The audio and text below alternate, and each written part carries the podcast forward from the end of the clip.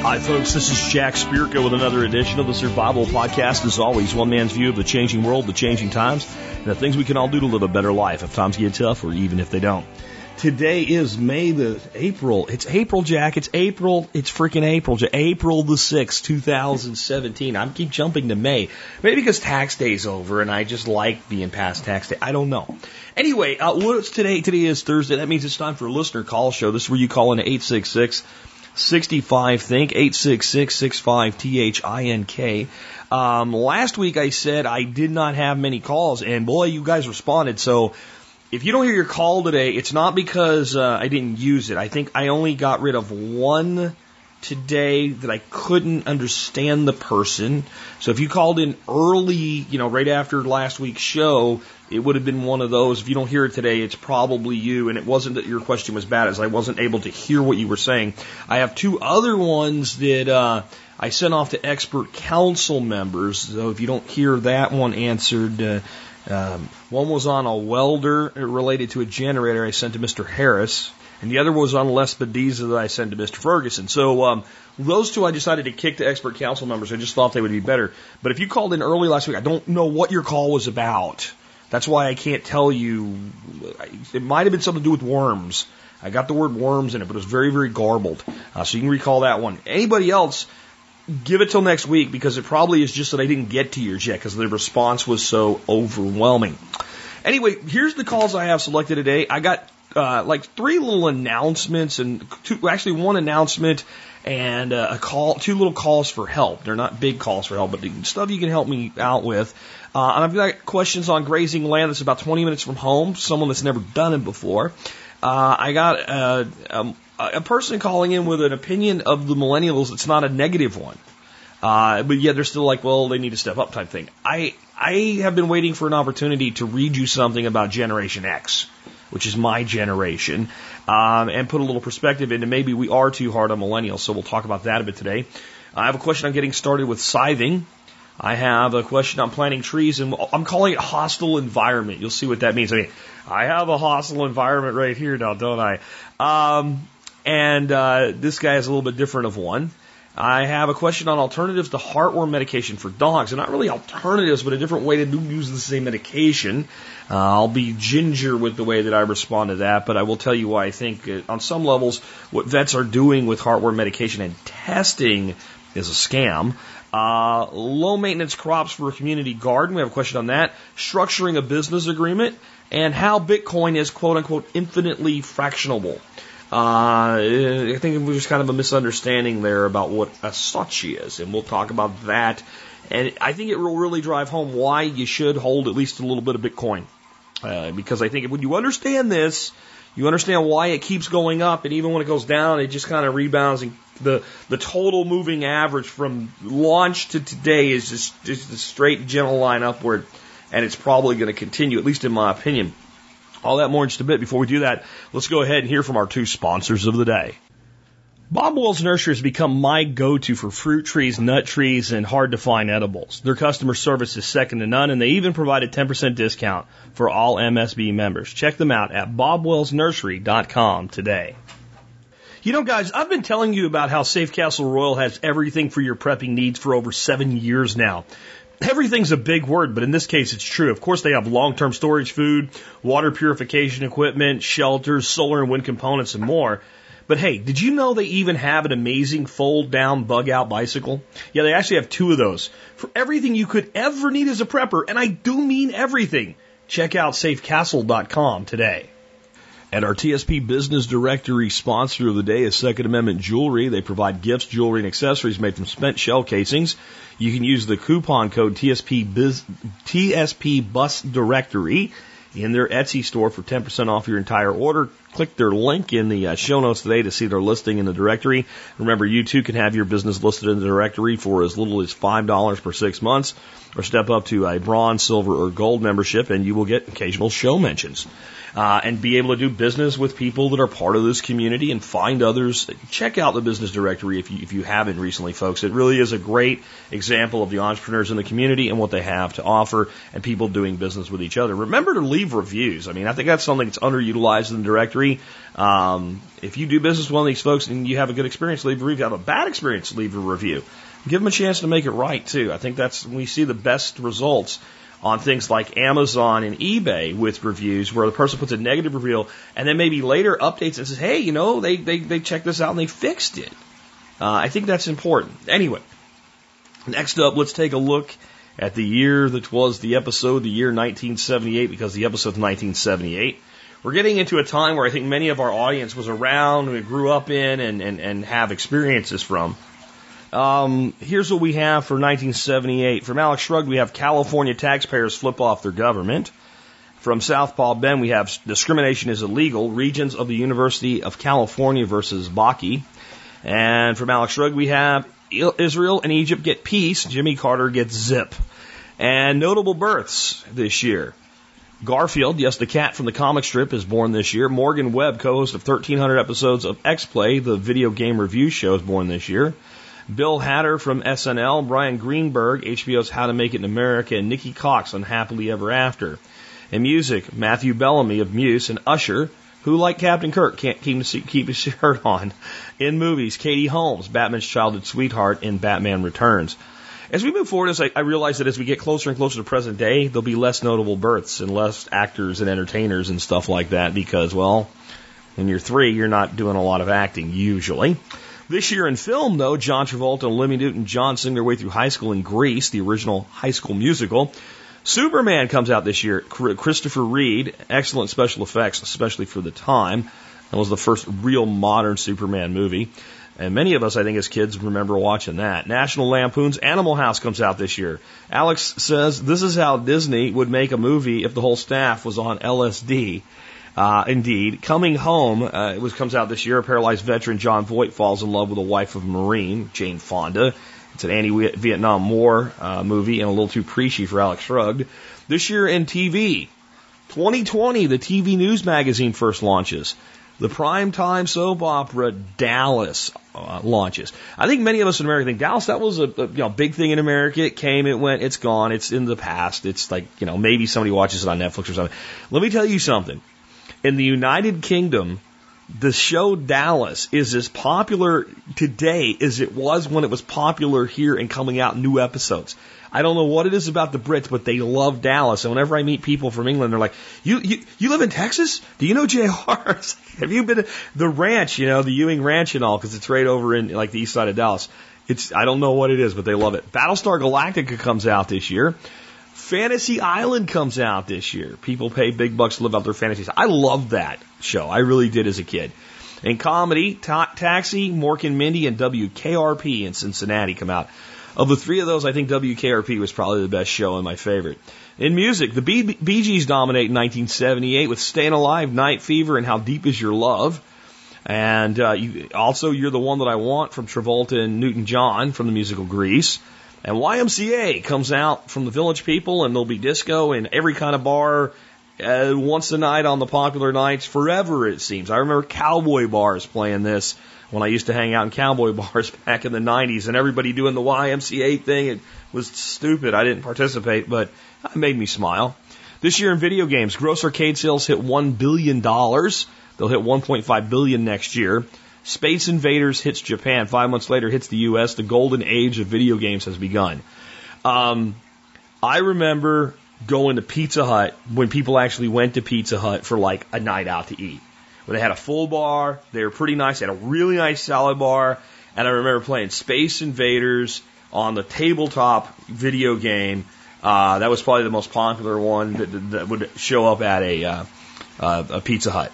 And, and those of you that are younger than me, like say significantly, like you're in your 20s, I, I don't think I can. Anybody can explain to you what Pizza Hut was like compared to what it is. I just don't think they can.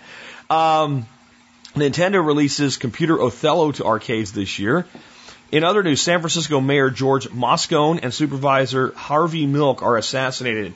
The assassin Dan White will use the Twinkie defense. Apparently, he lost control after eating too many Twinkies. I don't think that worked well for him. The first test tube baby is born. Actually, Lewis Brown is conceived in a petri dish. Her parents did not realize they were participating in an experiment, a lie of omission by the doctors. Gee, doctors lie? No. And home brewed beer is now legal. Um, and uh, Alex says, I'm a big enough man to admit that Jimmy Carter did some things right. Here's the thing about home brewing becoming legal in 1978. It was still illegal in most of the United States under state laws. And some states have only very, very recently actually repealed their laws in spite of the fact that home brewing stores and home brewing competitions were going on right under the nose. It was like this weird thing that like no one cared about your law anymore and no one was prosecuted under, but it's still there. Uh, irrelevancy through innovation, I guess. So I want to read California taxpayers flip off their government because it's one of the few things that was ever done right in California with government. It was done by restricting government. The California initiative system allows voters to propose their own laws. Cough, cough. Proposition 13 cuts property taxes by 60% and limits the rate of growth of property taxes for existing homeowners to 1% a year. Home buyers pay full freight as the property tax assessment resets the current value, but this allows elderly to remain in their homes without being taxed into foreclosure. Leading the fight for Proposition 13 is a retired Orange County businessman Howard Jarvis, who has moved to California as a young man and watched in delight as the value of his home multiplied tenfold, but then shrieked in horror as his tax bill skyrocketed to match. No homeowner can plan for retirement when ta- the taxes on his home exceed the national debt of Paraguay. Proposition 13 passes and victory is sweet, but property taxes are a major source of funding for the state. Even though nothing has changed yet, government services grind to a halt. Abusive bureaucrats sneer. We don't do that anymore. It's Proposition 13. In other words, you gave us the middle finger, so now you can shove your request right up your, uh, never mind. Tempers flare, but proposition holds. It's the law. My take by Alex Shrugged. The government has tried to make up for reduced property taxes by raising fees, because fees are not really taxes, right? I laughed out loud when I saw the Wikipedia page on California Proposition 13. Someone set up an automatic counter for months, days, and years since it was passed. That someone is still very angry with the voters. And it's and for a bigger laugh, remember the movie Airplane? The main character parks his taxi in the passenger loading zone. An old man gets into the taxi, but the driver runs into the terminal, leaving the meter running. Midway through the movie, the man is still waiting, and the meter reads over $11,000. At the very end, as the guy gets the girl and all is right with the world, the scene returns to the old man in the taxi. He looks at his watch and says, Well, I'll give him another 20 minutes, but that's it. Fade to black. It's an inside joke. The old man was Harold Jarvis, now blessed, now of blessed memory, the hero of Proposition 13. He knew how to take a joke after all. He was living in California. So I think you got to give it to California citizens for doing this. Here's what I'll tell you today. Getting this repealed today would be difficult, but getting it passed today in the mindset of Californians would be impossible. It would be impossible. They're so such believers that government must do whatever it's doing now, and there's no other solution that any concept like this would, would fail. I don't remember if it was North or South Dakota with a couple of years ago had a proposition to eliminate property taxes, 100% eliminate property taxes. A fear campaign was run, and guess what? People voted to keep property taxes. I mean, are you kidding me? It's insane. It's absolutely insane that people would want to force themselves to pay taxes and want to, you know what, if you want to pay your property tax, go ahead. Why are you forcing me to pay tax on property that I worked hard to acquire? You're punishing me for productivity. And as far as the uh, bureaucrats sneering, we don't do that anymore. It's Proposition 13. Same shit when they shut the government down. And they like said they, they had people not letting people into national parks because the government was shut down. So you're paying someone to prevent someone from using something they don't need you to use. It's government. It's the state. Anything that pushes back on the state makes the state show its true colors. It's nothing but a brutal bully of a thug. That's what the state is. And those of you that still think we need it for all this shit, you're supporting a brutal bully of a thug. Don't mean to be that in your face on a Thursday, but once in a while, I just have to point it out. All right, folks, let me remind you that the main way that you can support the work that we do here at the Survival Podcast is by joining the Member Support Brigade, or MSB for short. And you hear me talk all the time about the over 60 discounts that you get, but let me tell you some of the other things you get. How about nine free ebooks, including planting trees the low cost easy way, how to build top bar beehives, basics of sprouting, building an EPAC kit, getting your household in order, building a traditional clay oven, building aquaponic systems, secrets of ballistic strikings, and Squanto's garden. All of those are free ebooks that you get only as an MSB member. You can also download MP4 versions of many of our YouTube videos. You get zip files of every episode of TSP ever produced? And how about videos of the workshops here at Nine Mile Farm that we do in the spring and the fall? All of that and more available as an MSB member. You can sign up for as little as five bucks a month to give it a shot or $50 a year. That comes out to 18.3 cents an episode. With that, um, I got a few things for you before we take our first call. Number one, I just put a post out um, on the Granddaddy's Gun Club site uh, this week. Uh, and I haven't done one on, on TSP yet. I probably will soon, but I think the spaces are filling up quick anyway. But just a reminder that we're doing our first official Granddaddy's Gun Club uh, camp and shoot uh, in Corsicana, Texas uh, next month. The dates are let me make sure I get them right. May 5 through 7, that is a weekend. And I think last time I talked about this on the air, I said it's pretty much a camp or you're stuck. There actually is a hotel relatively close. So if you didn't want to camp, you could get a hotel room. Um, the fee is going to be $25 cash on arrival. It basically pays for food uh, the final evening. And we have a guy cooking for everybody. So that's all that that, that fee really does and uh, and it helps cover the the cost of the campsites as well. It's a pretty good campground. It's going to be awesome. Remember what Granddaddy's Gun Club is all about. It's about handing down uh, guns to future generations and telling the stories of those guns and building camaraderie and building something really special in the preservation of the Second Amendment. I invite you to join us if you live in North Texas and get over to granddaddysgun.com and uh, join for free and check out the North Central Texas group if you want to know more about that or look at the blog and you'll see links to everything there. And I'll probably try to get a blog out on the TSP blog tomorrow about Granddaddy's Gun Club. Next, I am having some problems with Granddaddy's Gun Club. It is, it is run on BuddyPress. And I have done everything I can to put the kibosh on spammers. And I don't get a lot of them anymore. The problem is I don't want it to interfere with me approving valid members. And sometimes it's hard to tell if somebody's a valid member or not. Because some people have weird email addresses. Now, if the email address ends in .ru or .pl or something like that, I just delete it because this is an American thing. I'm not anti other nations or whatever, but if you're going to be part of Granddaddy's Gun Club coming to shoots in America, I assume you're an American, you're, you know, in America. Uh, so I've blocked out almost every country except like the UK, Canada, Australia, the United States. I think that's about it. They can even get on that site.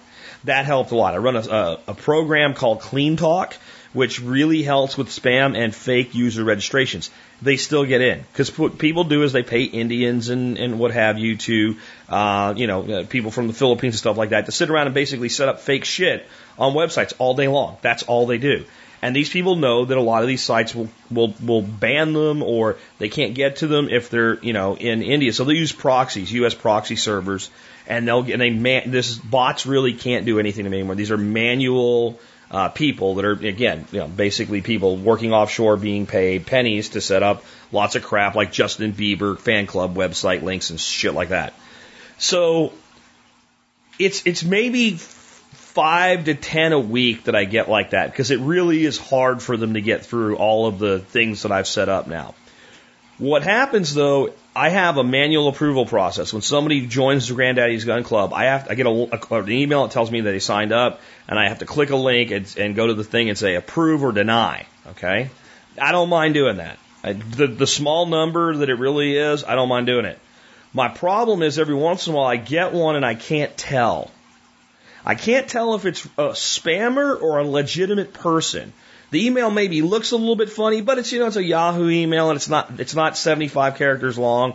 The name is a is a it's not you know poopy poopy poo or something like that. It's a it's a legitimate handle or name, and I just I'm not sure. And usually what I do is I send that person an email and say how'd you find out about Granddaddy's Gun Club, and they do or do not get back to me. And uh, eventually, when they don't get back to me for like a day, I just delete that registration. And I'm just afraid that I'm going to have people wanting to sign up they can't sign up. So I'm, I can not find a plugin that does this, but maybe one of you folks out there that works with WordPress knows one. What I want to do is on the registration page of WordPress to be able to add a custom question, and it would simply be, how did you find out about Granddaddy's Gun Club and what makes you want to join? And a little text box.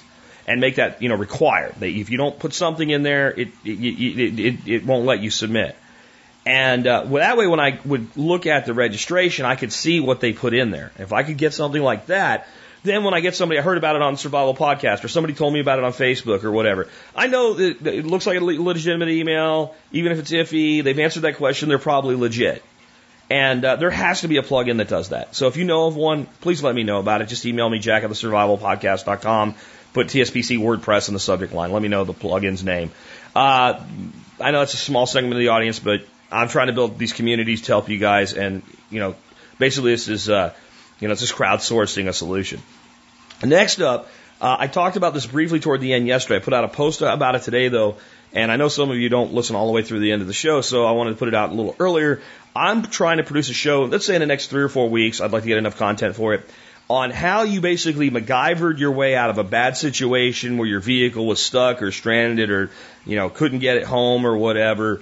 Um, and so I have a post. So all I need you to do is send me your story. Don't try to make it 20 paragraphs. You know, make it, you know, five or six sentences. We broke down. This is what was wrong. Here's how we got out of the situation. If it's really interesting, go ahead and write me a few paragraphs on it, but don't write me a book. And uh, send it in, and I'm going to do a show all different ways that people got stuck somewhere and how they were able to get home. Uh, the example, because I don't want to give away my big example, even though I've said it way in the past. I want it to be part of the show. But this is a story I've told recently from an idiot, but uh, he was only an idiot because of how he did it. Uh, my buddy Dean, when I was in the army, this guy was a rare bird. His his his uh, his torque rod fell off, like where it connects to the grease fitting that actually attaches it, where it actually controls. So what, what the the torque rod actually does um, is I'm sorry, tie rod. I, I don't know why I'm saying torque rod. So well, the tie rod actually is this, this part. It's pretty important to your suspension, and it actually attaches to the to, to the fitting on the inside of your wheel. And usually, a, there's a grease fitting there. And I guess he didn't grease it or whatever, and that fitting wore out. And it's what actually controls your when you turn the wheel and your your front wheels turn you know left and right. It, it, it does that, but it also like if it's not there, the wheel just doesn't have any. It could turn in, it could turn out. You you, you know, it just it's it's really important. So he sticks it back in there and uses like 10 tie wraps on it, tie wraps it together, and it holds. And if he had done that and just like got it from where he was back to, to base and then, you know, ordered a part and fixed it, that would have been pretty good. It ended up two weeks later, me and my buddy Brad are like driving, you know, bending speed limits, hauling ass in his truck because he was always like, hey, we need your truck. He just throws the keys. Uh, he's a great guy that way. We get back and he tells us, he goes, I should have told you to go a little easy on it. He drove it around for like three weeks. So that's, that's not what I'm talking about. But the first part, you know, this will work to get me home. Those are the kind of stories I want to tell because I think it'll help a lot of people. And with that, let's go ahead and get into our, our first call of the day. This one is about grazing land uh, that's you, you, know you don't live on and getting started with uh, grazing animals for me. Let's go ahead and hear from the caller. Hey, Jack, Austin and Leo here with another question not related to law enforcement. I question is, what would you use for land that is 15 to 20 minutes from your home, uh, grazing wise? I have details. I have 11.11 acres, roughly 15 to 20 minutes from the house that we just bought, which that's the other question that I had asked about uh, gardening in a windy area. However, my question in this one is what kind of grazing ruminants would you utilize if you could and set up infrastructure with land that's approximately 15 to 20 minutes away?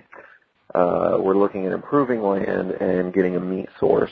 Um, I'm thinking cattle. I didn't know if you would go with goats uh, or anything like that honestly don't know if any poultry would be feasible because I would not be like turkeys or anything like that. Um, I'm new to this, so any advice would be great. Um, just any grazing, uh, 15, 20 minutes away. What would you do? Uh, thanks, and thank you for everything you do. Have a good one.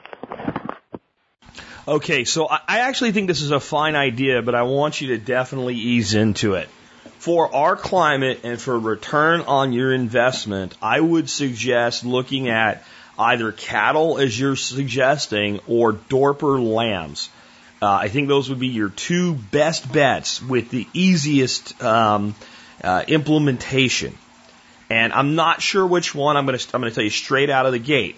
I am not an expert on on ruminants. I'm just not. I have some experience working in and around with them, but I've never uh, you know, overseeing the grazing of a field with cattle. I understand the process. I understand things like rotational grazing very well, but it's just we all only can do so many things. So, this is what I am going to say though. Do one or do the other. Do not do both out of the gate. Get the system down with one and, you know, nail it down. And then if you want to say, well, maybe we'll do a leader follower with, with, with Dorper sheep and, and cattle. Yeah, that might work really good. It might work really good. You might even be able to cohabitate them. Um, with with your your lambs though, they're young enough. You may have some predator issues, so I, I will you know you're going to have to think about that. Where with cattle, even if you've got young cattle, um, calves, if they're with adults, usually it's you know, when they're really little, and I don't want you to start there. Um, when when when they're a little bit bigger, they're a bit big for a coyote in the first place, and adult cattle will beat the shit out of coyote. They, they really will. Um, at least coyotes will believe that. So you got to think a little bit about predator issues too less of a concern because I think what you should be doing is getting well started calves that you have like a year of finish time on or something like that for your first go round. Or, or possibly even, you know, considering picking up some cattle at auction that are just underweight, but they're, they're pretty much adults and you're just going to get them into a, a good situation with being, you know, grazing on good land, maybe give them some supplemental feed. Just get your feet wet you're, you're, here's my two biggest concerns. One is water. If you're not going to be there all the time, you got to make damn sure that these things don't go without water. And two, how good the land is for grazing. Because Texas is very deceptive with this. Right now, you go out there and you look at everything's freaking green, and it will be right up through June. In most of the state, here it's a little harder with how shallow our soils are, but imagine that you have a decent place for grazing. You know, if it's been rotationally grazed well, it probably hasn't, or somebody would still be doing it. Uh, it may be a lot more resilient. And yes, if you do it right, it will become more resilient and it will hold longer and it will it'll support them. But that doesn't matter when you're starting out and you don't know what you're doing and you don't know what you're doing, right? Just that's not an insult. It's just the way that it is. So I would also suggest maybe that you need to find someone local that's doing this on that kind of a scale. You know, someone that is and, most people that are managing cattle, you know, they're doing, you know, five head or something like that. Um, they like what they do enough that they want to share it. And if you're, if, you know, seeing someone else do it, how they do it, how they manage it, might be a good idea. And even if it's not the way that we would want to do it, getting that down and your cows stay alive and they grow and they thrive and you get a meat yield, that is so important. And then you can start figuring out, well, how do I put some now, now I got this all figured out. How do I put some portable infrastructure and move these cattle in, in a, you know, a paddock type system? Because ideally to me, you know, you'd use electrotape and step ins and you'd graze them, you know, an acre. You're not going to have anywhere near the density that you would, you know, if you're doing commercial. Um, but you know, maybe, I, and I don't know how long because I don't know what the land's like and how many head you would have and all. But you know, maybe they're on an acre or a half acre for two or three days, and then they're moving and they're constantly being moved. Um, and if you did, you know, a half acre, you you would make uh, what 22 moves before they were back to where they started on, on an 11 acre piece of land. You have to kind of think about that. Maybe even a quarter. I don't know. Maybe a quarter of an acre. Depends on what's there.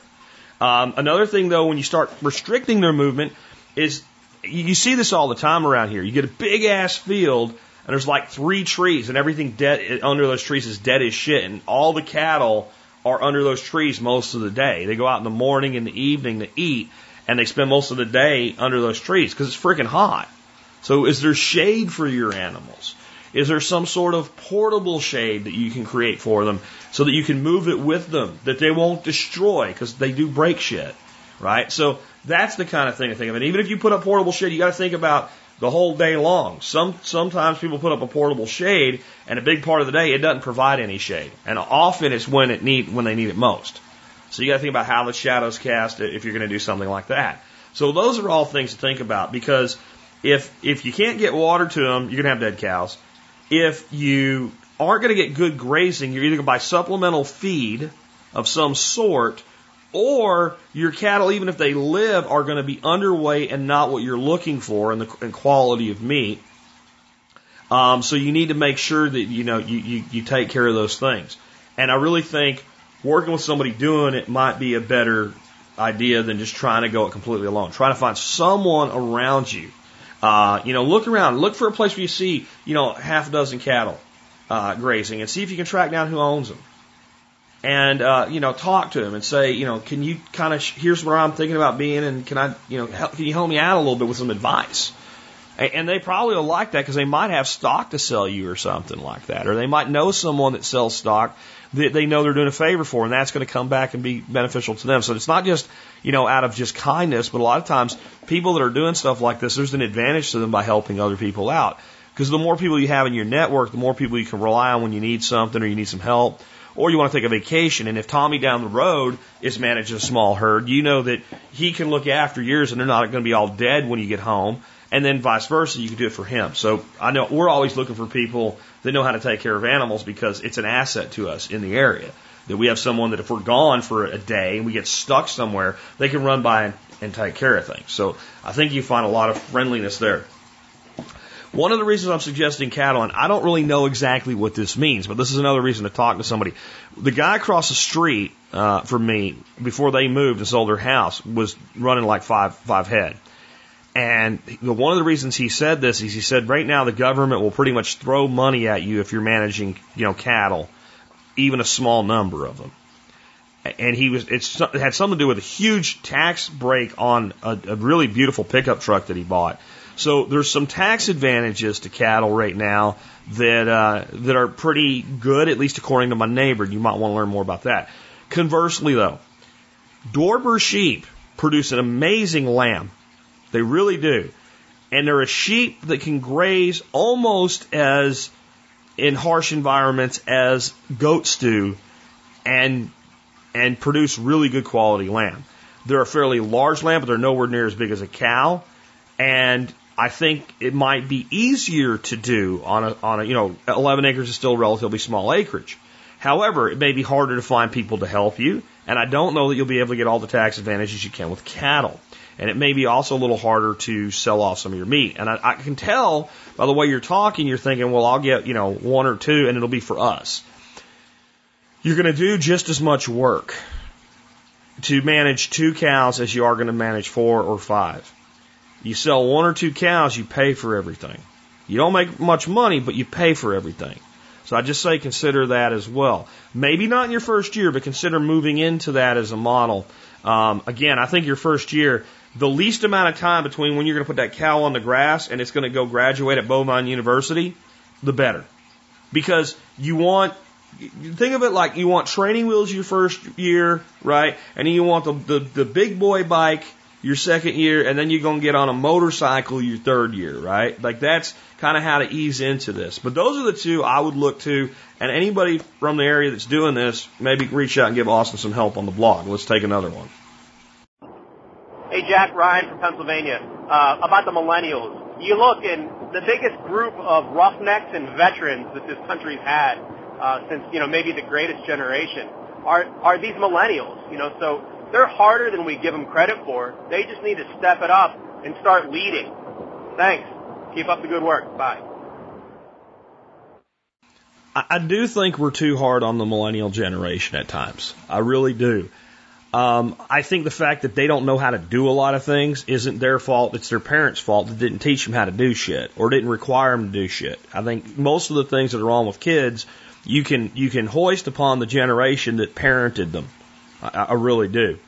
Um, and I think they have, and I've said this before. I think they have amazing potential.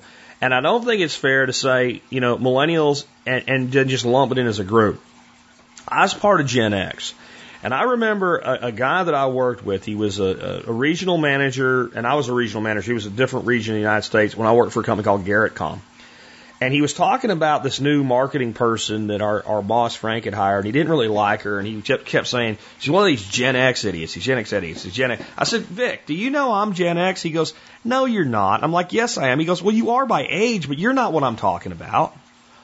And I think that if you are a millennial, you need to understand that when you hear negative things about your generation, if you're not doing those things, people talking about it don't mean you. And I also think one of the things that's kind of fuzzy with millennials is a pretty long timeline. And, you know, my son is a millennial and he's going to be 28 this year. And my nephew is a millennial and he's in his mid 30s. He's like the tail end. He's almost my generation. And then I have a farmhand that's 17. There's a big difference between each of those people in, in, you know, the, what they can, can't do, their lack of knowledge or lack of motivation, et cetera, like that. But I want to temper it all with this because Generation X is actually very well thought of today. Right? Well, let me read something to you. This is off Wikipedia. It's on the Gen X page for Wikipedia, and it says as young adults.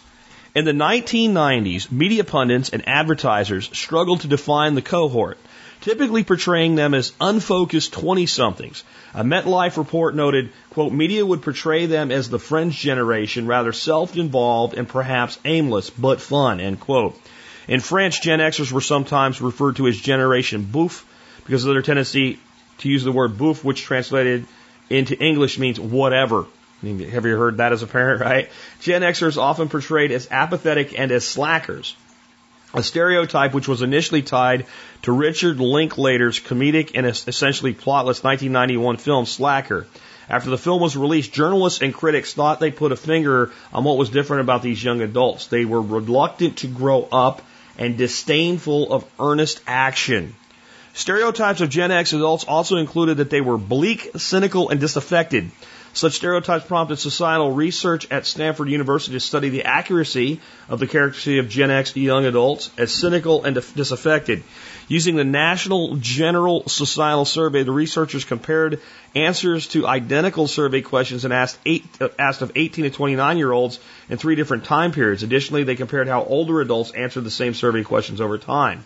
The survey showed that 18 to 29 year old Gen Xers did exhibit high levels of cynicism and disaffection than previous cohorts of 18 to 29 year olds surveyed. However, they also found that cynicism and disaffection had increased among all age groups surveyed over time, not just young adults, making this a period of effect, a period effect, not a cohort effect. In other words, adults of all ages were more cynical and disaffected in the 90s, not just Gen X. In 1999, Time magazine published an article called uh, living, proceeding with caution, which described those in the 20s as aimless and unfocused. However, in 1997, they published an article titled Generation X Reconsidered, which retracted the previously reported negative stereotypes and reported positive accomplishments, citing Gen Xers' tendency to found technology startups and, smart, and small business as well as Gen Xers' ambition, which research showed was higher among Gen X adults than older generations. As the 1990s and 2000 progressed, Generation X gained a reputation for entrepreneurship. In 1999, the New York Times dubbed them Generation 1099, describing them as once pitied but a now envied group of self-employed workers whose income is reported to the IRS on W, not on a W-2 form, but on Form 1099. In 2002, Time Magazine published an article titled Gen Xers aren't slackers after all, reporting four out of five new businesses were the work of Gen Xers. In 2001, sociologist Mike Males reported confidence and optimism common among the cohort, saying surveys consistently find 80% to 90% of Gen Xers are self-confident and optimistic. In August 2001, Males wrote, These young Americans should finally get the recognition they deserve, praising the cohort and stating that they, the permissively raised, universally deplored Gen X is a true great generation, for it has braved a hostile social climate to reverse abysmal trends, describing them as the hardest working group since World War II generation, and was, which was dubbed by Tom Brokaw as the greatest generation. He reported Gen Xers' entrepreneurial tendencies helped create high tech industry that fueled the 90s economic recovery. In the U.S., Gen Xers were described as major heroes of the September 11 terrorist attacks. As demographic William Strauss, the firefighters and police responding to those attacks were predominantly Gen X. Additionally, leaders of the passenger revolt on United States Airline, United Airlines Flight 93 were predominantly Gen X. Demographer Neil Howe reported surveys showed that Gen Xers were cohabitating and getting married in increasing numbers following the terrorist attacks with Gen X survey respondents reporting patriotism since terrorism struck.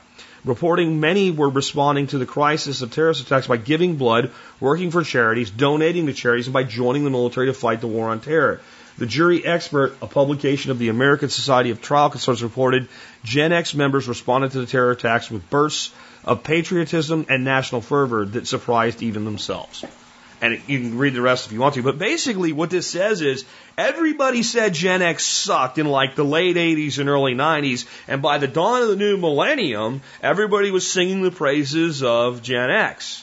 There's no reason that can't happen for the millennials. None. And I think the oldest millennials are pretty optimistic, raising great families and doing great things. My concern for the millennial generation is more about the parenting and the teaching around them and, and limiting them and making them incapable and their lack of ability to do things. Which again, you can blame the parent, but the kid still has to deal with it. The young adult still has to deal with it. When you can't change a tire, you know, it's a problem.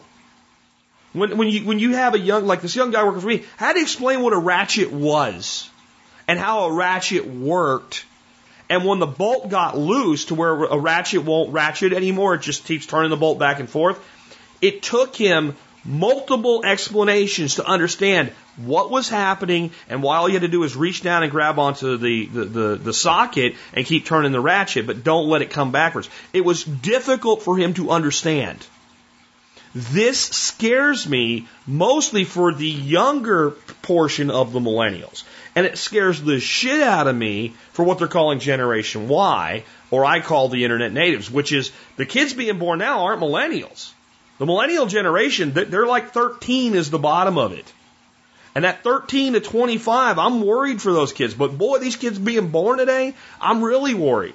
And I just want to be clear because I know a lot of you that listen are in these age brackets. I'm not picking on you. I'm not talking about you. I'm talking about how society is screwed up and you have to stand up, man up, pull up your drawers and get shit done and teach yourself and learn. And the beauty is there has never been a better time to learn than right now. And you can, and the thing that I think millennials struggle with, you can watch all the YouTube videos you want and you can learn a lot of shit from them. But until you actually do it, you haven't learned.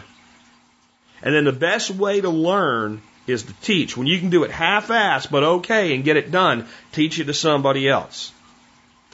I think there's a lot coming from this generation, and I hope so, because my old retired ass is going to depend on you guys, and uh, hopefully the uh, the Wikipedia entry about you guys in 10 years will, will look a little bit more like this one that I read to you today. And those of you that are, you know, in your 40s, in your early 50s, you know, in your late 30s, they're all the Gen X and proud of yourselves now. Remember, we were a bunch of do nothing, useless slackers too at one time that had no prayer. Just remember that. Let's take another one. Hi, um, this is Jan in California. I actually um, have an area where we have a lot of weeds, and I'm curious about the idea of using a scythe instead of a weed whacker animals. Um, we have a lot of to make it clear. Um, I borrow land and I clear it every year for, so the man, um, and he allows me to do fruit trees and uh, all sorts of things. Um, keep goats, but the goats he doesn't want fencing up in certain areas, so I wind up weed whacking every year. And I'd really like the idea of using a scythe, but I don't know if it's just bent over. A lot of work hurts the back. Anything you know about scythe, using a scythe to um, take down maybe above the knee weeds? Thanks. Appreciate your being on the air. There was actually a lot of that call that I had a hard time understanding. I don't know if it's the pitch of the voice or something to do with the call itself or, or, or what, but I get the basics. We have an area, it needs to be weed whacked. Instead of weed whacking it, you'd prefer to scythe it, but you really don't know much about scythes and is it going to hurt your back and are you bending over? That's kind of what I got out of that. So the problem with this question for me, even understanding the basics of it, is it's a very visual thing, right? It's it's something that, and the problem with recommending YouTube is there's a lot of people telling people how to do it, and they're not just half-assed doing it wrong; they're doing it completely wrong. There's a video of this lady like just mowing down a field, and uh, everybody posts this thing on on Facebook about oh once or twice a year it'll go around. It's been going around for years. Everybody's so blown away. It's, she's doing she's completely wrong because she's bent over and just like driving through it. A scythe should be sharp and it should be properly fit, and we should be using the right blade for what we're cutting. If we're cutting weeds and brush that are thicker, we should be using a shorter, stouter blade that is called a weed and brush blade. If we're cutting nice thin grain, we use a nice long blade, and we need proper form, and to have proper form, we need proper fit. So, I recommend that you start, you know, kind of checking into like homestead communities and things like uh, living history communities and stuff like that. And I bet you can find some people in your area that not only use scythes, but they restore them. They, you know, they, they, they think in period thinking, kind of like J.A. Townsend type concept.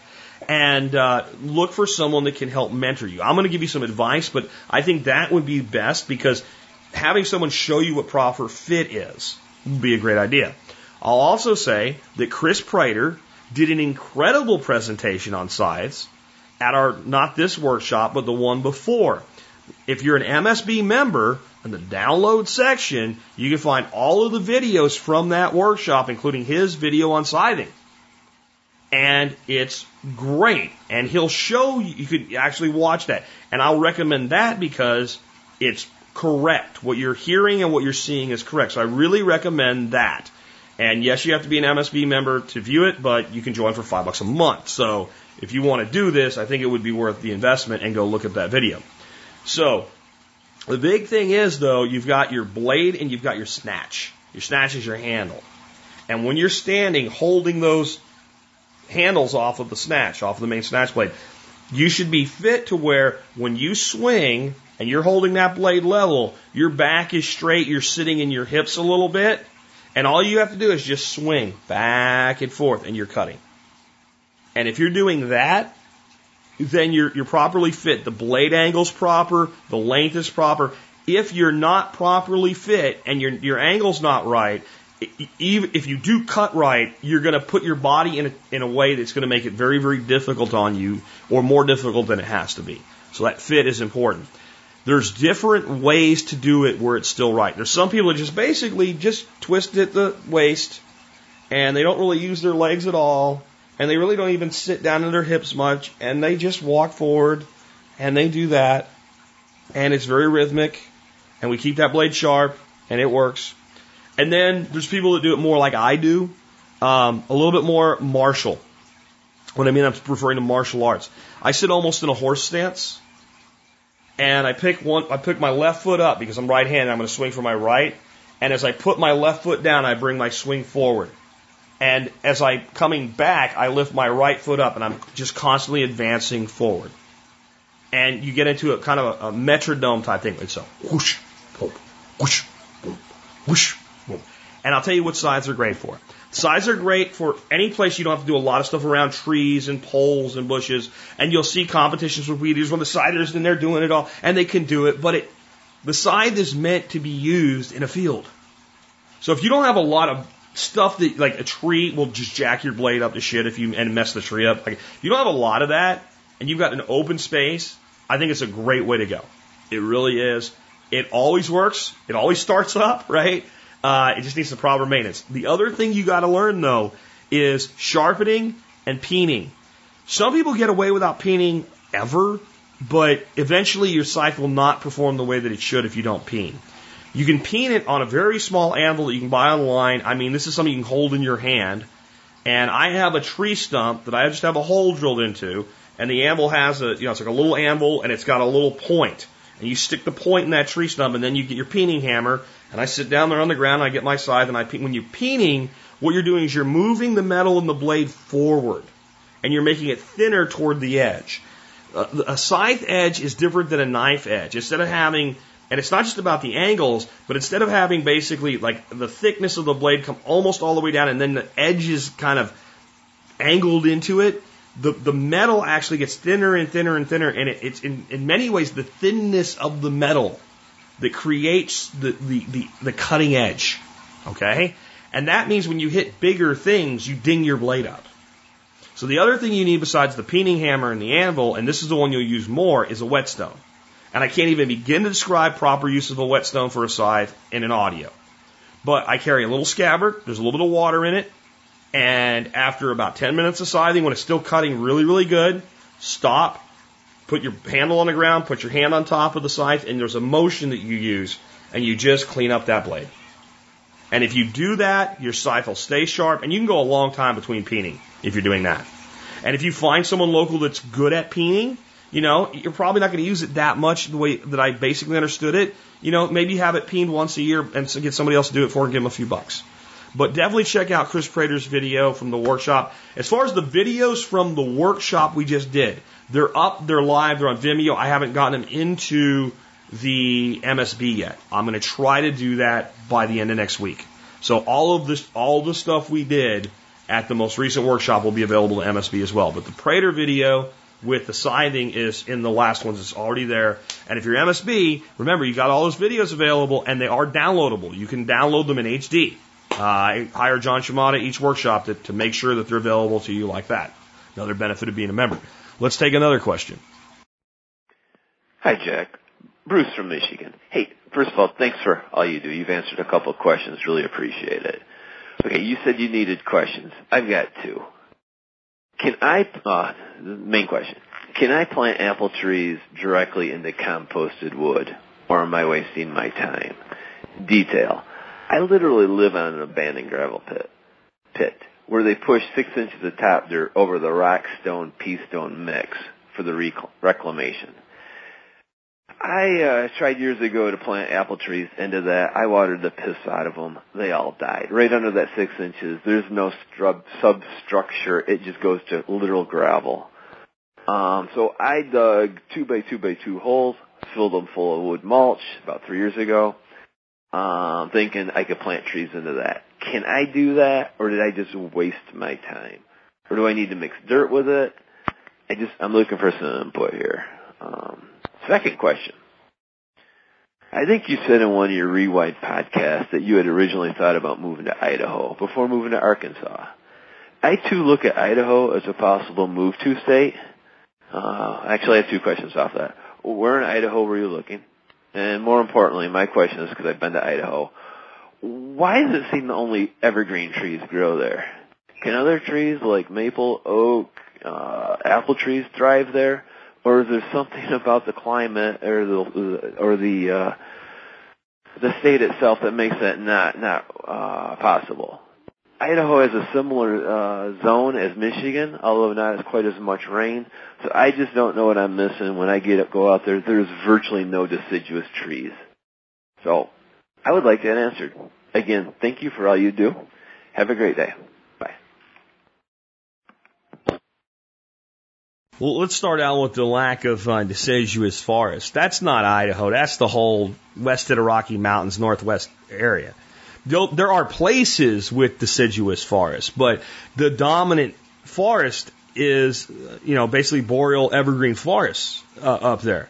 And that's just a function of the climate and what have you. And yes, if you were to be in Idaho and you were to provide, as long as you look at your USDA zones and how cold it gets and what your growing season is, and you select appropriate species that'll fit that, and you give your trees what you need, what they need from a fertility and, and irrigation standpoint, you can grow any tree you want that will grow in that climate in Idaho. It, it, it doesn't matter that most trees around you are are evergreens. That's you go to Colorado. That's what you're going to see. If you go to Montana, in, in you know where it borders, that's what you're going to see. Washington State, you know, you, you, there's it's not that there's not deciduous forest there. It's just the dominant species are evergreen forests. So it's not worth worrying. When I was thinking about it, I mean, that Coeur d'Alene area, north central Idaho, it's, that part of Idaho has been very popular with preppers and survivalists for a very long time. And I think people don't really understand why. They think it's just because it's in the middle of nowhere and Idaho is a good state as far as government goes and all, you know, as good as it can be anyway. Part of it is there's a major climate moderation rate in that area. Um, it gets more rain than most of the surrounding area. It doesn't get as cold as the rest of it. Doesn't say, I'm not saying it doesn't get cold. I'm saying it doesn't get as cold as long. Um, it's generally a place where you can grow a garden or a small farm without irrigating. It's got a lot of advantages. And that was, you know, but it's also in the middle of nowhere for me, family wise. It was never going to happen. It was just, if I were to go somewhere in the Northwest, that's probably where I would go the the reality is the most likely place that I would live from a lifestyle standpoint, other than here, would be Florida, the Gulf Coast of Florida near Sanibel Island. And I think if it wasn't for family, my wife and I'd be there already. Um, I'd fish every day of my life and I would be pretty happy about it. It's not the best as a preparedness mindset, but it's a pretty damn good place to live. All right, now on your question about your trees, I think you should plant some trees in those holes and see what happens. I don't know what's going to happen. You don't know what's going to happen. Make sure that they're watered well and all. Now, if it's a gravel beneath the fill dirt they put in, those trees over time should get into that gravel. They should get down in there and they should get deep enough that they'll find a source of moisture. You got to support them till they get there. And what you did is one way to do it. Would I have used some dirt or compost or whatever? Yeah, but you did it two years ago. You've got these two places with this rich stuff. You might as well do it. Another thing you might look at, eh, you got to really think if you want to do this or not, though, because it's it means maintenance and it means keeping an eye on things. You might want to buy a whole bunch of cheap ass black locusts and plant a whole bunch of black locusts in there because they will survive. Right? You might need to give them some support through the first year with watering them, but they will survive. They'll get into that rock and they'll put roots all over it. And if you start chopping and dropping those locust trees and pulsing those roots in there, you'll start to put humic acid down in there and you'll start to build subsoil. But that's something you really got to decide whether that makes sense for you or not. But, you know, I would actually have taken a different approach personally if you want to do more than the two spots you prepared now because of the success I've seen with it here. I would have brought in a whole bunch of compost or a compost soil mix, and I would have built great big berms.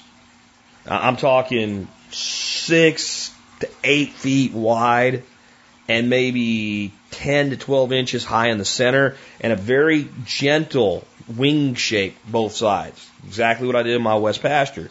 And I'd plant and I'd put some irrigation in there. I wouldn't be out there with a hose every day. I'd put some, I don't care if you do what I did, and you just get cheap PVC pipe and you get hedge sprinklers and you just lay it on the ground and put the dirt over top of it, plant your trees in there and put a, a manual valve that you can walk out there at night and have a beer and turn that thing on for 15, 20 minutes and then turn, and really soak the shit out of it. That's, that's how I would go if you want to go bigger. But the two things you, you, you built, give it a shot, see how it works. It will work better than what you did earlier. I'll tell you that. How much better? I don't know. You know, I, I really don't. Um, and a lot of things with trees is timing. You know, the more harsh your environment is, the more I recommend planting trees in the fall. Young, small, you know, one year old grown out trees in the fall. Let them go dormant there. Let them drop all of their energy from their leaves into those roots. Let them wake up there in spring. That that's that is the number one way to increase your survivability. Your number two way is to plant bare root dormant trees at the end of winter or beginning of winter, depending on you know, your climate and how that all works out. And, and the, the, the, actually the worst time and the worst way to plant a tree, not say the worst, the worst time to plant a tree and the worst way would be a dormant bare root in late spring where it's going to be hot right away. And the second worst, and the one most people do, is to go down and buy a tree in a pot that's already leafed out and growing and plant it in, in late spring to early summer when it's going to get blazed with heat. Now, if you live in a place with deep soils and it rains a lot, you can get away with it. People get that's why people do it. But the more harsh that environment, the more that is the case that you want to be planting in fall. That's just another thought. Now, for you with those two holes, it's two freaking trees. Throw them in there, see what happens. But I would definitely come up with if, when you say water, you know, I see you out there with a hose, like you know the typical garden. Come up with some way that you can put it on a timer or something like that, and make sure it just stays watered. But the other side of it is don't overwater. Don't overwater. You can rot roots out. And when you plant your trees, I can't stress this enough, make sure you don't plant them too deep. That's the number one way people kill trees. The root flare should be exposed. If your tree goes into the ground, it looks like a telephone pole, you are wrong. Okay? You want those roots, because roots that are exposed will develop bark, but, but trunk that's buried will never turn into a root. It will rot. So those are some things to think about. Let's take another one. Hey, Jack. I had a question on heartworm medication for dogs. We got four dogs that we give the heartworm medication to every every month. But I was reading on uh, a couple of these livestock guardian forums that you can give them the uh, like a little pea-sized dollop of the worm and worm paste that they uh, give cows. I talked to the feed store and they said, yeah, you could, but I'm it's significantly cheaper, but I'm just not sure if that's really a good good deal or not. So I figured I'd see if you had an opinion on that. Appreciate it, Jack. Have a great day. Okay, uh, number one, I'm not a veterinarian and I'm not going to give medical advice on animals. Okay, I'm just going to give you an opinion. Uh, right now, we use Heartgard because it's the best price commercial product that we can get. Um, we go round and round with our vet every freaking year. They want to blood test our animals to see if they have heartworms before they prescribe heartworm medication, even though I'm giving them the last one in their prescription as I'm telling them I need the next one. And I think veterinarians, and I think if you're a vet and you're listening, you, I want you to hear this. I think you're scamming the shit out of people when you're doing this. If the animal has been continuously on this medication, and you're telling people you need to test for it, you're full of shit. You say, well, it doesn't always work or whatever. You're full of shit. Okay? If the, if the animal's on it right now, today, and I want a dose for them next month, and you're telling me you need to test for it to be safe, you're lying to me. And that's why I'm thinking of doing exactly what this, this person's asking about. I know Nick Ferguson does this with his dogs. Cause we were, t- I've been, I've been pissy with my vet over this for a long damn time. And, uh, so, because it's an expensive test, it's like over a hundred bucks to test for this stuff, and I think it's a cash cow for veterinarians. I think it's that add-on that they just, you know, they make that extra buck off of. And you can write me and tell me I'm wrong, but I'm sorry, I don't buy it. I just don't. And you may even, you may even believe it because you may have been trained that way. I've seen that happen with a lot of professions. The person doing it is ripping you off. They don't even know they're ripping you off. They think they're the, the guy that writes up service write write ups for you at the, the tire shop doesn't know he's ripping you off. He was trained to rip you off, and they've been trained for so long, the person doing the training didn't know. And they believe what they're doing. So I'm willing to accept that. But I know how stuff works, and this is how this stuff works, right? So Nick Ferguson's here, and he looks at this as a different brand. I don't remember what it was. It was more of a tablet one, and it had a single ingredient where the Heartgard has two. And it was obviously effective, and people still obviously use it. We went to the soft chews because my big baby ass German Shepherd Max won't eat the tablets. And I have to basically talk him into eating the little soft chews. And, but Nick, when he looks at the tablets, goes, yeah, I just use whatever this uh, medication was that you can buy for cattle, and I just use X amount per pound, right? Which is the dosage thing, which is what's, you know, they, they don't get that accurate with the little chews because it's for dogs 50 to 100 pounds. Give one a month, right? So you can actually be more precise. So he picks up the label and he shows me the label and it's the same, like what he's talking about is the exact same ingredient. And I should be doing this, but I resist doing this because it's one more thing to worry about. And I, I'm okay paying for the medication. It is a lot cheaper to do the other way. But if we buy, see, we buy our medication online, but we need the prescription from the doctor to buy it. And the doctor's pissy because we won't buy it from him, but he's charging me three times as much as I can buy it online for. And I'm like, I have three dogs, three cats. We come to you for everything. We board with you. You get enough of my money. And, and I'm, I'm a bit fed up, but I'm ready to take them to this to this protocol. I found a forum thread. I'm not endorsing it, but it discusses this, and there's people talking about. I've done this for years, and explaining it very well. If you're a vet that can be honest about this subject, I'd like to hear from you. In fact, I'll throw out a thing right now. I'd actually like to add a vet to the expert council especially a vet that doesn't just do canine and feline, but canine, feline, bovine, etc. Somebody like that. I'd love to add a veterinarian to the expert council. I think it'd be very valuable. But it's much like I also would like to add a law enforcement officer. Uh, I think to the expert council. I've been kicking that around, but I want an honest one, which is probably someone that's retired. They can speak speak completely freely at this point.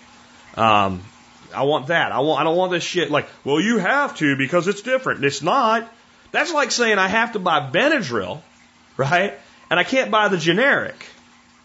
Well, you can't administer it by yourself. Well, I can do math. I can read.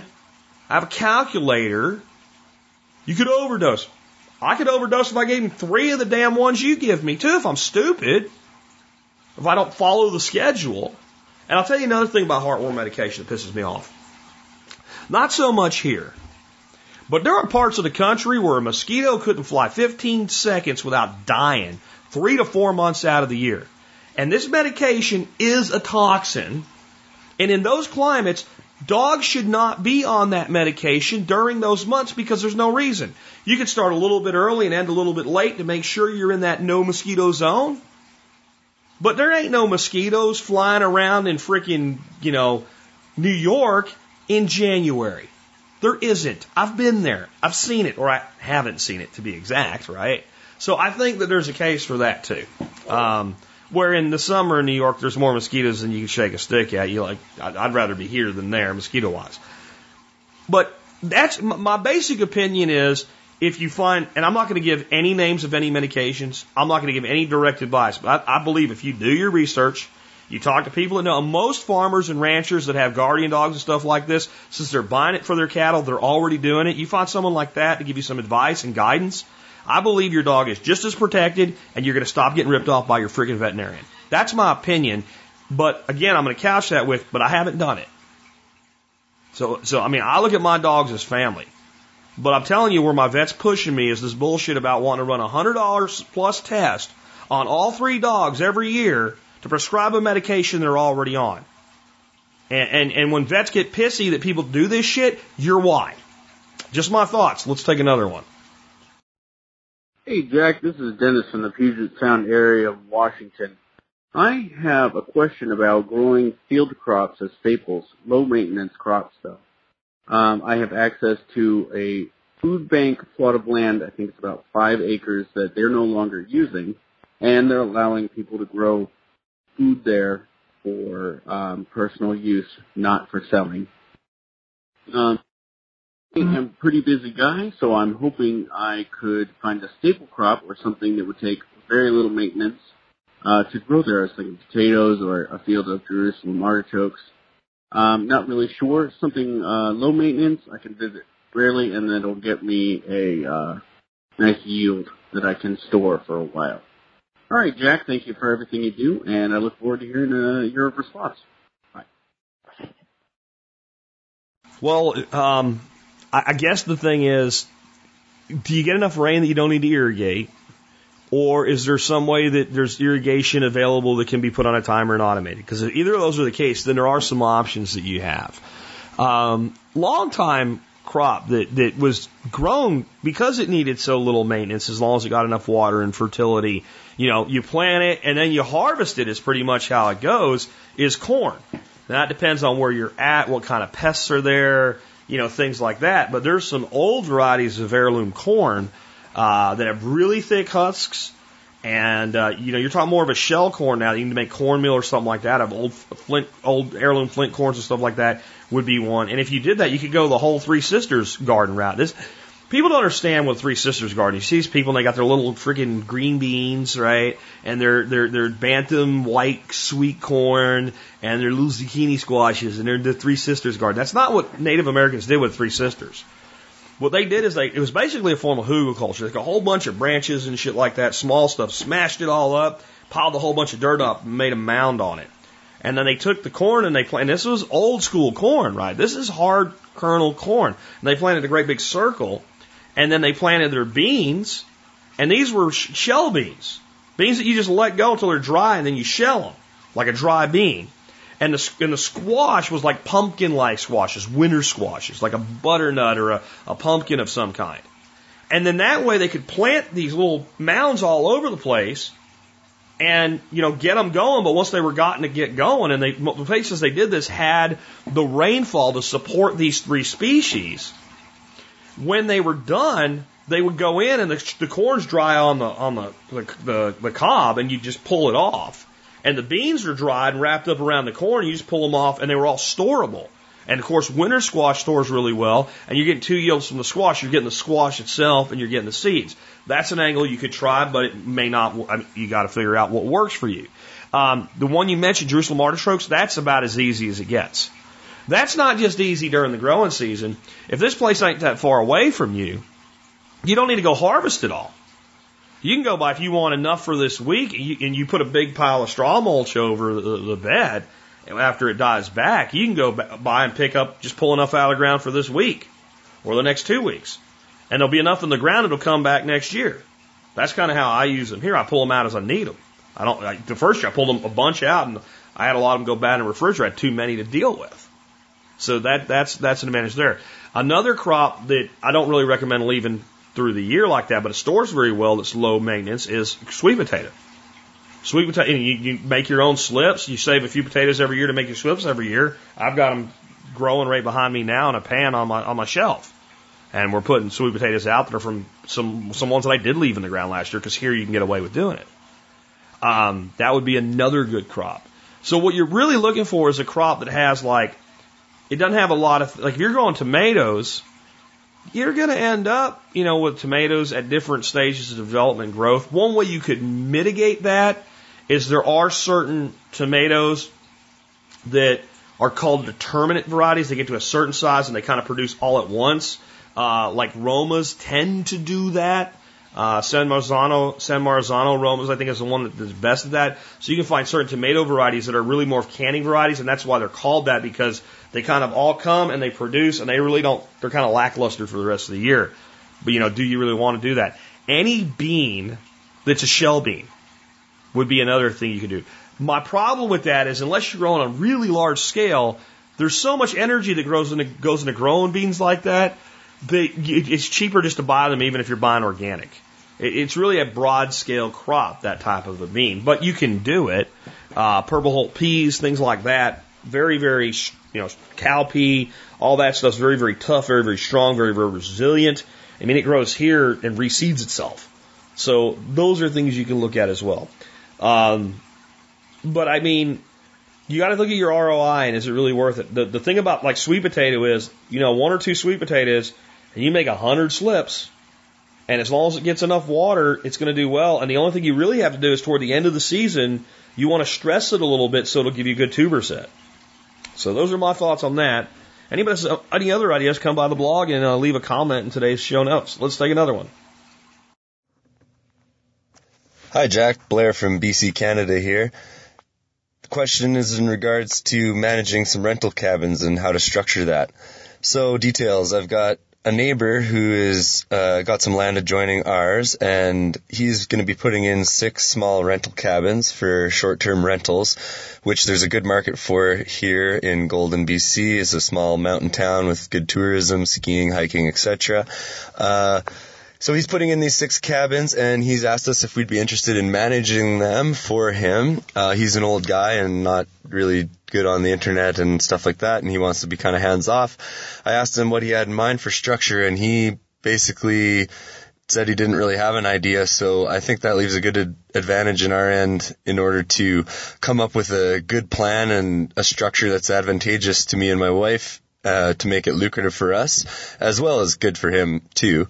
Um, so six cabins, we're thinking if we rented them for a hundred bucks per night, we would easily fill them in the summer probably as many days as we wanted and in the winter probably easily every weekend, maybe more. So doing some quick math, it'd be, we could probably guaranteed have them rented for 150 days per year. Um, that's not that's assuming we're not going to have any in the spring and fall shoulder seasons and, you know, a pretty conservative estimate on 150 days per year.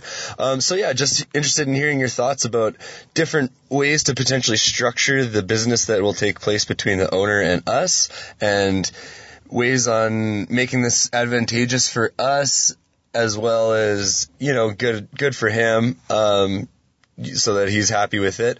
Then also potentially some ideas on good ways to approach him to sell our plan to him and go from there. Thanks for your show and thanks for any advice you can provide. See ya. Okay, let's assume that your number of 150 days is right. At $100 a night, you got $90,000 a year. Now you could do better, but that's your baseline. So then you got to say to yourself, self, out of out of that $90,000, how much money do I need to make this worth doing? And how much money does he need to make this worth doing? And you kind of start there. But I think what you've got to do though is you got to pin down here what exactly you're going to do. So you rent a cabin out, you don't just rent a cabin out. Uh, I sleep in the cabin for two days and I'm in there being a slovenly old man. And then I leave, somebody's going to wash the linens, make the beds, all that stuff. Are you going to employ somebody to do that and manage them? Are you going to do that yourself? What is going to be provided? Is it just a cabin? Is there any kind of support and help these people get that are staying there? It's like, there's your cabin, bye bye. Um, all that stuff. And you, what you really need to do is sit down and draw up a proposal, a contract, proposed contract. This is what we agree to do. This is how we'll do it. This is what you're responsible. Everything. So that when you go and he, and he says to you, well, why do you want this much? Well, what part of this do you want me to not do? And, you know, this is probably worth spending a couple hundred bucks for when you're done with it to have a lawyer look over it. I wouldn't do that before you present it. I would present it, I would hammer it out, and I'd say, now we're going to make sure that we haven't messed anything up so nobody misunderstands each other, whatever, and we're going to have a, I'll, I'll pay for it. We'll have a lawyer look at it and see if there's anything we've done wrong. And I think that makes a lot of sense too. You have to have a written agreement in this situation, or there will be misunderstandings. Plain and simple. One thing to think about though is the person drafting the contract. This is what people generally do not understand. It's a very important concept in contract law. You need to be extremely specific as to what you mean with no ambiguity whatsoever in every item when you're the drafter because ambiguity benefits the party that did not draw up the contract when there's a, dis- a, a, a, dispute in a court of law. So if there's two ways it could be interpreted, and I drafted it, and you say you interpret it the other way, and a judge looks at it and says, I think it could be interpreted that way. Even if it's more likely that it would be interpreted the way that I meant it, he will side with you because there's case law that says that. That as the person that drafted it, it is my responsibility to be abundantly clear in what I mean and everything. So sometimes it makes sense to have the other party draft the contract because that that, that kind of ambiguity, if there's any dis, you know distractions or whatever, benefits you. So it's just something to think about. But I think it sounds like a cool, interesting opportunity, but I think you need to figure out how many hours you're going to put into it, what, if any, costs you're going to bear, how everything's going to work, and then you have to say, well, what's our time worth to do this? And then you need to be making at least that much. Because it's not a huge amount of money if you think about it from from a standpoint of being the landlord. Ninety grand a year. What's it going to cost to build six of them? Is he going to build them cash out of pocket or is he going to finance them? You know, normally, a, if it was me, and I know people think I hate debt, and I do if it's the wrong kind of debt, but I would finance that because then then I'm not paying the debt, the tenants are. But then I need a cash roll, you know, a, a run rate that services the debt plus leaves me something plus pays you. And a little bit of my concern here is him coming to you and just saying, well, whatever you want. I, just be careful with that. Make sure that whatever you want is exactly what you want then, and make sure he completely understands it. And I think, you know, he said he's older. How much older? I think you need to have a discussion about, well, what happens if you die? Because if we end up, you know, making 30 grand a year off this, and we lose that opportunity, and we've adjusted things in our life so that we can, then that that's that hurts us. That's like losing a job. You know, I I'd be very ginger about that, you know, but it's something about like I would suggest that maybe that he might set things up if this goes right for a while that maybe you inherit that piece of property with those on it or you inherit the business that or you are the business that runs it and then whoever inherited it would at least have a business structure, something like that. This is, this is, you know what I'm going to say, right? Tax attorney and CPA. Really. I mean, these, this is comp, this is more complex than it sounds, and you want to make sure it's done right. And a tax attorney, not so much right now. Um, but yeah, I mean, a CPA, not so much right now, but a tax attorney, yeah. Because the CPA thing's going to be on his side, right? Uh, a, a, tax attorney may be able to look at this issue from issue for you from a legal standpoint, not just a taxes standpoint, and be able to say like this is this is the things that are important. And I'm really not going there because you're in Canada and your tax laws and your your accounting structure and all that is in laws and regulations and things are different. Um, but I definitely would try to do this. But those are the things to be thinking about, and, I hope that helps. I know it's not the direct answer you probably wanted to hear. Let's take, uh, I think we got one more and we're done for the day. Hey, Jack. David from Indiana calling about your episode um, 1969 where you discussed Bitcoin at the end. Um, I'm asking about the infinitely fungible via fractions is what you said.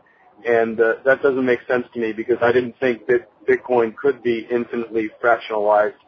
If it could, then that would mean that it, it would be an inflationary currency. So I thought it was limited to 18 divisions or something like that.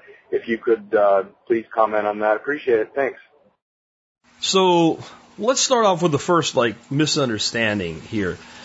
The belief that if uh, Bitcoin is infinitely fractionable, if it could go down to the kabillionth of a, of a piece of Bitcoin, it would make it inflationary is completely uh, wrong. It's actually the fractionability of Bitcoin is what one of the things that prevents it from being an inflationary currency. Um, because you can make it into such small pieces, it, it, doesn't matter. For it not to be inflationary, it has to be deflationary, right? Is it one or the other? No, no currency in a fluid market is going to just hold its value and not go up or down. The, the, the, uh, the so-called you know, most stable money is gold and silver, what goes up and down all the time, relative to other commodities, okay? So it's either going to go up in value or down in value. In fact, if you have an inflationary dollar, and if you had a dead solid Bitcoin that didn't go up or down, it would go up as the dollar devalued itself. Got it? Right? So it has to be one or the other. For that to work, since the Bitcoin becomes stronger and stronger and stronger, think about it if you could only spend a quarter of a Bitcoin. Well, right now it's about 250 bucks, a little bit more actually. Well, now you can't use it because there's only, so the more, the smaller the piece we can use, the more it can be deflationary. The, the, it can be worth, you know, ten thousand dollars, and if I can break off a ten thousandth, I can I can still spend a dollar. You got it? Okay, so that that has nothing to do with inflation at all. Now, is it really infinitesimally fractionable? No, but yes. Okay, it is fractionable out to eight decimal places, but Decimal places are exponential, right? It's not eight. You can't. That doesn't mean you can fraction it eight times. That means you can fraction at point one or 0.01 or 0.001 or point zero zero zero zero zero zero zero one. Okay, when we go out eight decimals, so we go out seven zero point seven zeros and one one, we're out to a millionth. One millionth of a Bitcoin. It's called a Satoshi. Okay? So, can we fraction a Bitcoin down to one ten millionth? No. But, is that infinite in a practical sense? I believe that it is. Is it infinite in a practical sense for a thousand years? I don't know, probably, but I'll be dead long before that, so I don't really care. So it would be like, let's say to you, you came to me and you said, I want this piece of land that you have, Jack. I want to build a house on it and all. I see, you know what? Actually, I don't want to sell that land. What I want to do is I want to lease that land to you. But it'll be like you own it. But I'll have cash flow forever because of it. And we'll put a thing in there that if the taxes go up, that's the only rise in the price of the lease that you'll ever have. We, out of this one block of land that, that I'm going to lease to you, um, if the taxes go up, on the rest of my land, it doesn't matter. But when, it, when they go up as a whole, you'll get a, a statement every year, and basically your lease will only go up by the tax increase. That's it. And it's a it's it's it's a lifetime lease. And you say, I'll do the deal. So I draw the contract up, and you look at it, and it says 99 year lease. And you say to me, You said it would be lifetime, and you're 30. Is it a lifetime lease? If you go to prison and, you, and, they, you, and you've been, you know, you're being sentenced to life, but you actually got 200 years, and they mean it, is it a life? See what I'm saying? So like, if we can fraction something down to one millionth of a piece of it, if Bitcoin went to a million dollars a coin, it's right. Whoa, that would be great, right? But don't bet on it. We could still fraction it down to a dollar. And by the time we got there, if it la- if everything lasts that long and there's still a dollars that far out and everything lasts that long, then a dollar probably buy less than a penny does today anyway.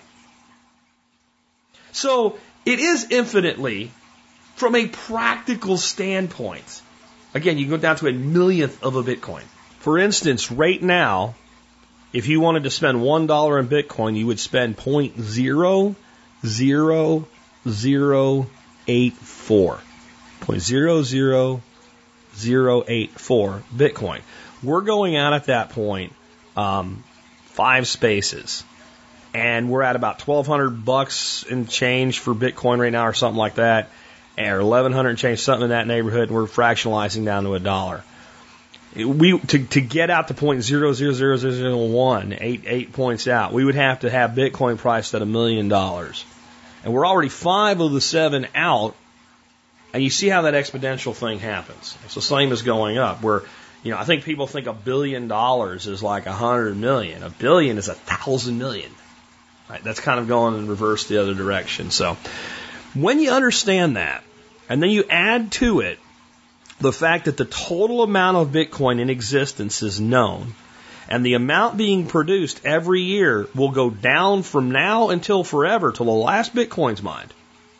And you understand the deflationary nature of the currency and you understand how long it's been around. This is not the beginning anymore, right? And, and, I mean, I want you to understand when Bitcoin first came out and it got to dollar parity, where one Bitcoin was worth one dollar, it was a big deal. And the naysayer said, Ed, just never going to last. That was years ago. So we know it's got legs, we know it's got longevity, we know it's being used. Major brands are accepting it as payment. Yes, they're immediately converting it to dollars. I don't care. That's fine. There's tax guidance against it. There's entire businesses built on it. It's not going away. It doesn't mean it can't fail, but that, the dollar can fail too, right?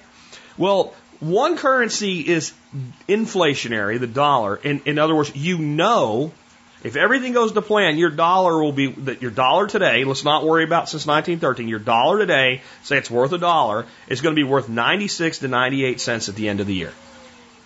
Your Bitcoin may be worth more or less, but its overall trend by math says it has to be worth more, unless the system fails in some way. And I'm not saying it can't. So don't go put your kid's college fund in Bitcoin or some shit like that. Right? I'm just saying that's how it works. And that's why it's worked in spite of all the people saying it can't work. And every single time a person says, I'm going to start using Bitcoin, I'm going to start buying Bitcoin, I'm going to save Bitcoin, I'm going to take payments in Bitcoin, there's more people using a commodity that's getting smaller and smaller. And there's only one thing that can happen that, that has to increase its value, or at least has to hold its value. And it's why, you know, I don't have my retirement account in Bitcoin, but I have a pretty significant amount of Bitcoin and Ether because of the, because of the math, right? And I'll remind you guys, if you want to start with Bitcoin and Ether, the easiest way is to set up a Coinbase account. There's a banner on the Survival Podcast website. You click that banner, and when you fund your Bitcoin account from your, your bank account, you get $10 of Bitcoin for free. Um, so it's a pretty win-win situation right there. And I've been watching. I get. To, I'll, I'll be honest. I, I'm an affiliate. That's why I do it. I get ten bucks in Bitcoin too when you do that. Now this is what's funny. I've been watching all year. They send me my ten dollars of Bitcoin. I'm getting less and less Bitcoin every time I get paid because the value keeps going up. I've never been so happy to get less of something in my life because my overall account balance keeps going up. So it's just something I really recommend. You at least you know I look at it this way. A lot of you guys are silver stackers. And you've got, you know, a thousand ounces of silver or something like that stacked at this point. You know, you got 16 grand of silver. Maybe start stacking some, some cryptocurrency now. Like you, you kind of did that. You get to the point where it actually starts to become a problem. I, I'm just saying. It's just my basic advice. Anyway, and you'll help the show. I mean, you'll, I get $10 worth of, I'll tell you right now, I don't spend my Bitcoin. I don't. Every once in a while I do. If somebody wants to be paid in Bitcoin, and I'll buy at least what I spent right away when I do that. Um, which is one of these myths like, well, you'll hold on and you'll never spend it. Well, if somebody wants it, I'll spend it and I'll just buy it. You know, I can buy it as quick as I can spend it. So whatever. Anyway, um, the other way you can help us is by doing your Amazon shopping through tspaz.com, T-S-P-A-Z.com. Uh, that's where I do all my Amazon reviews. It's actually just a page on the Survival Podcast website. Uh, but it redirects you straight to there. There's a link, you can click it, you'll see the Amazon deals of the day. You can do your Amazon shopping and not buy anything I recommend, and you still help us because we're an affiliate, and that's how the affiliate program works.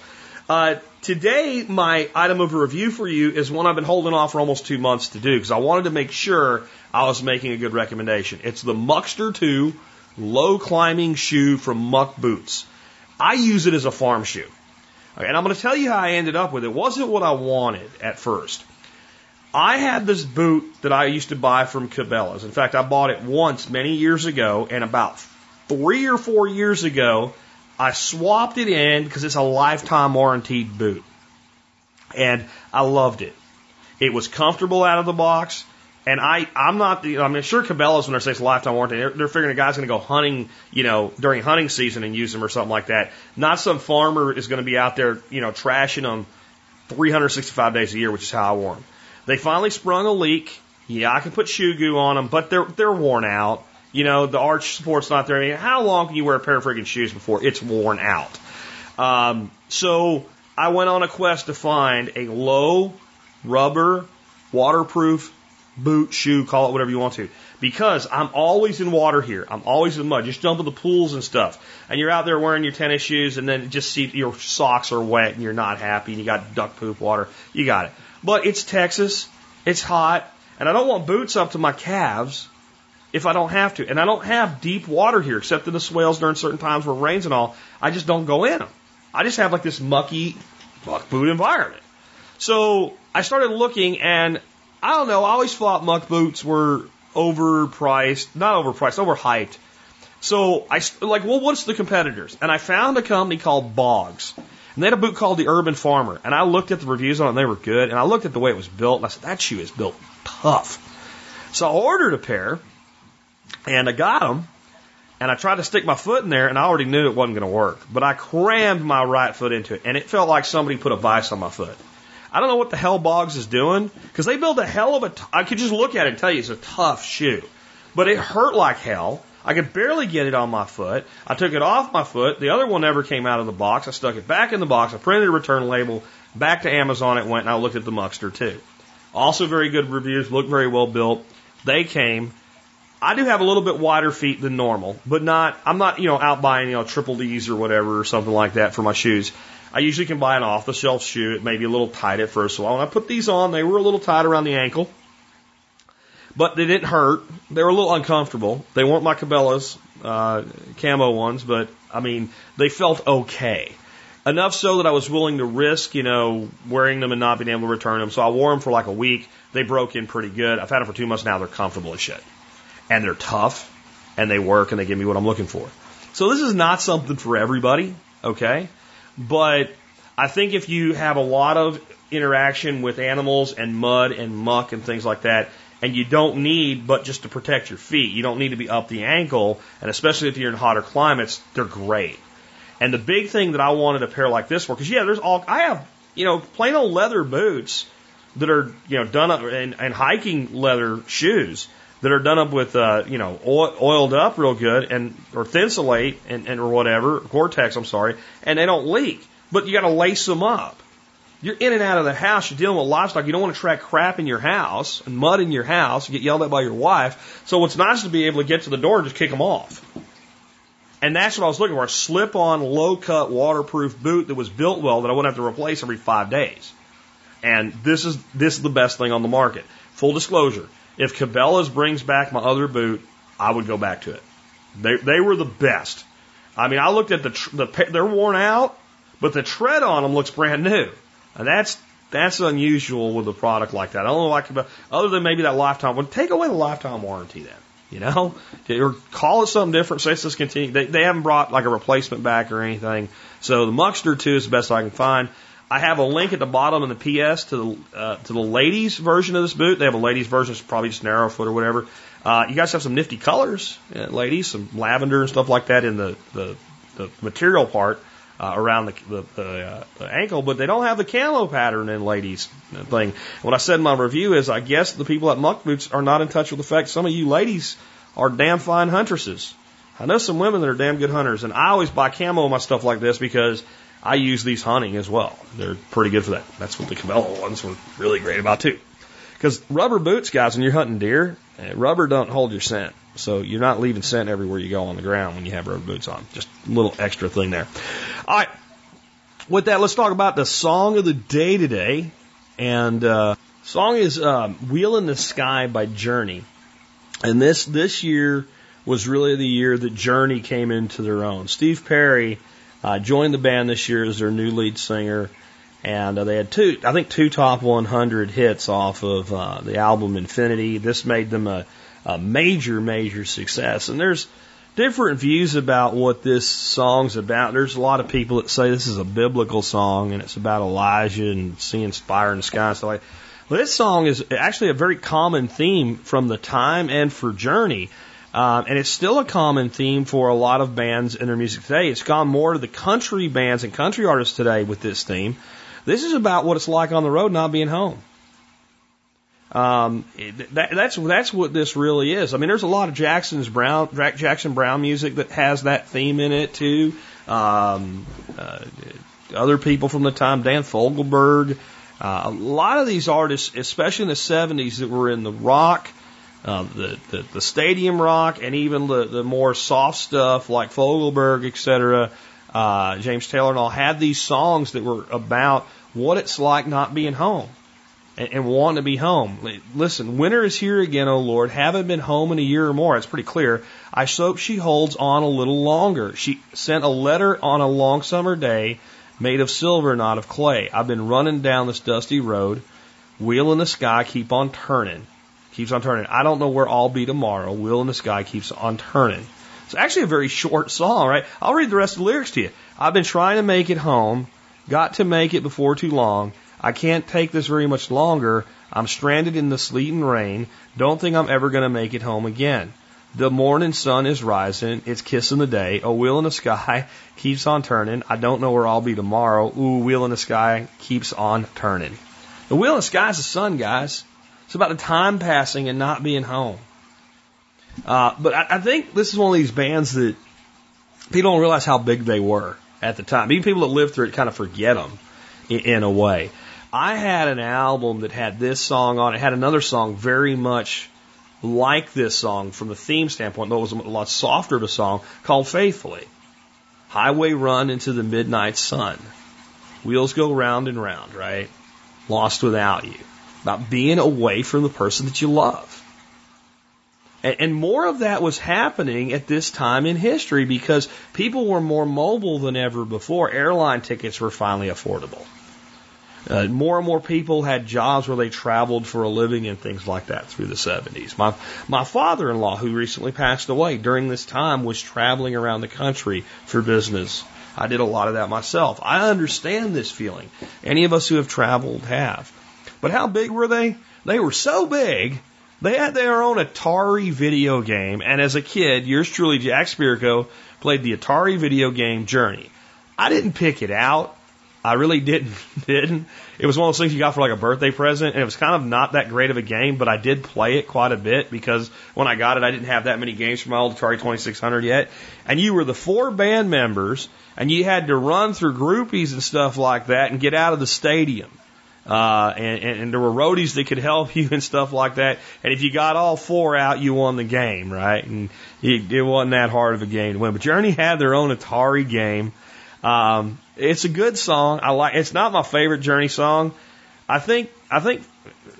Faithfully is probably my favorite Journey song. I'd, I'd have to think about that a little more, but this is one of like their real first breakout hits, and it definitely typifies music and sentiment of the year 1978. With that, this has been Jack Spirko with another edition of the Survival Podcast. Help me figure out how to live, live that better life if times get tough or even if they don't.